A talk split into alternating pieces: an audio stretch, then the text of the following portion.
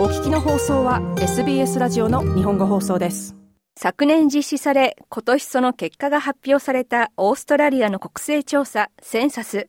そのデータでは日本語を話す人がオーストラリアのどこに多く住んでいるのかサバーブごとに調べることができます。オーストラリア国内で日本語を話す人が最も多く住んでいるのはシドニー北部ウィロビー市にあるチャッツウッドでした。この他にもウィロビー市は6位のセントレナーズ8位のアーターモンとそのサバーブ3カ所がトップ10に入っています日系コミュニティにとってウィロビー市は馴染み深い地域と言えますこのウィロビー市東京都杉並区と1990年5月から姉妹都市として30年以上交流を続けています。今夜はこの交流事業の一つ、杉並区による中学生海外留学事業に伴い来合した代表団による交流会をリポートします。この杉並区によるビロビー市への中学生海外留学授業、毎年区内の中学生25名ほどをウィロビー市に派遣しており、今年が10回目となります。代表団を率いる杉並区教育委員会教育長の白石隆さんの話です。あの子供たちを連れてくるのは10回目。私はあの5回目になります。あの中学生を今年は28名ですけどその28名の子供たちが約1週間10日ぐらいですかね。海外でホームステイをして国際感覚を身につけるということを大きい狙いにして実施をしていますあの2年間ストップして今年が3年ぶりなんですけどやはりあのこの去年、おととしあのいわゆる希望した子たちは残念ながら実施ができずただまだコロナ禍が完全にパンデミックが収まったわけではないですけどできるだけ子どもたちのさまざまな体験を我々は後押ししたいというそういう強い思いで、まあ、ハードルはいろいろあったんですけどなんとか今回こぎつけられたのは大変嬉しく思っています。ウィロビー市を訪問するのは5回目という白石さんですが、チャッツとヤシドニーの開発が進んでいることに驚いたといいます。また多様性、ダイバーシティの街を歌うウィロビー市についてどう思うのでしょうか。このやはりオーストラリアっていう国自体がやはり日本と大きく違っているのがそのいろんな人たちを受け入れる温かさというのはあるなというのをすごく感じています。これはあのこれまで連れてきた生徒たちがやはりそれを非常に感じていて街を歩いていくとさまざまな人たちがいてお店に入ってもさまざまな人がいてそしてそれがこう共存して生きているっていうそういうのを学べる肌で学べるというのはすごく大きいものだと思っていて日本にいるとなかなかまあ、ほとんど日本人の方、まあ、外国人の方もいらっしゃいますけど特にこのコロナ禍で少なくなってしまいやはりこれからの社会はそれぞれ人種とかそんなの関係なくねお互いが助け合っていけるこういうダイバーシティっていうのはね我々はあのウィロビーから見習っていかなきゃいけないなというふうに思っています。我々はもう長い間20、30年近くですねこのウィロビー市と交流を杉並していてで実際あの杉並の中学校の中には直接ウィロビーガールズハイスクールといわゆるインターネットを通じた交流をもう10年ぐらい続けているんですね。でオーストラリアと日本と交流がしやすいっていうのはまず時差が非常にないということ。子どもたちのあの学校でも学校同士で交流が時差がないのでやりやすい。あと我々がここに子どもたちを派遣するのはやはりオーストラリアって国は非常に治安もいいし暖かいしそうしたことから我々はこのウィロビーの良さっていうのは感じています。この中学生の留学授業これまで参加した子どもたちも大学生や社会人に成長しています。オーストラリアに来たことがきっかけとなり、英語を使う仕事をしたり、活躍の場を世界に広げる子どもたちも出てきています。留学授業は1992年から始まりましたが、SARS などによる中断の後、十数年前に授業が復活。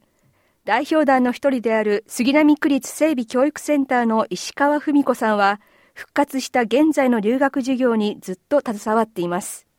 あのまあ、1992年からですからあのたくさんの子どもたちが成長してあの世界中で今活躍してます。去年までのあのこちらのメイヤーが前にいらした時に子どもたちがどんなふうになってるか知りたいっておっしゃったので前回伺った時に何人かの子どもたち世界に散ってる子どもたちから今何をしているって近況を書いてもらってそれであのメイヤーにお届けしましたまた代表団の一人、杉並泉学園の松浦元明校長は、留学授業についてこう語ります。コロナの関係で本当に止まってしまった、もうこの交流だけじゃなくて、学校の中が本当に止まってしまった。人と関わらない方がいいみたいになってきた中で、こうやって来てですね、で子供たちが事前学習から本当に楽しみにしていて、シドニーの空港を降りたら、もうニコニコしてるんですね。不安はないのかなと思うような顔をしている。まあ本当にあの可愛い子には旅をさせるじゃないですけれどもそういう中で経験したことがねこれからすごく財産になるんじゃないかなっていうふうに思っています。杉並区の代表団が今週16日に訪問したのはウィロビー市の施設であるモザイク多文化センターです。このセンターでは様々な国や文化のアクティビティが行われていますがその中で日本人が多く参加する盆踊りグループのメンバーと交流しました。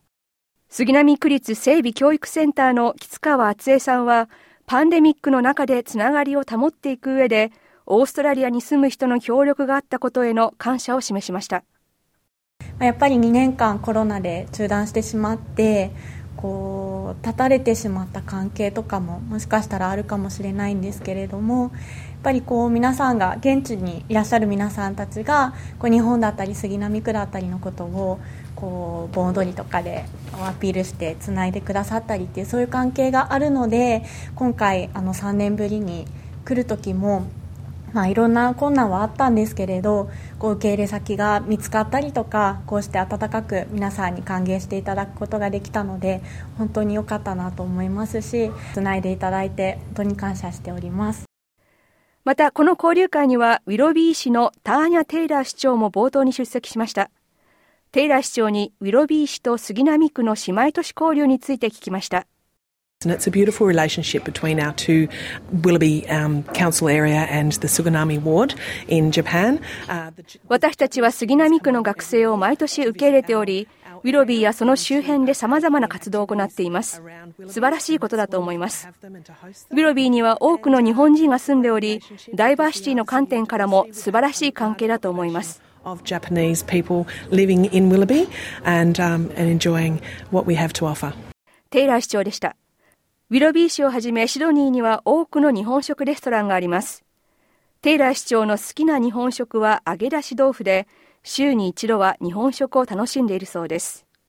杉並区の中学生海外留学授業、来年の募集は年明け以降、新年度の開始に向けて行われる予定です。東京都杉並区によるウィロビー市への中学生海外留学授業について、区の代表団が参加したウィロビー市の施設での交流会のリポートを平林純子がお伝えしました。SBS 日本語放送の Facebook ページで会話に加わってください。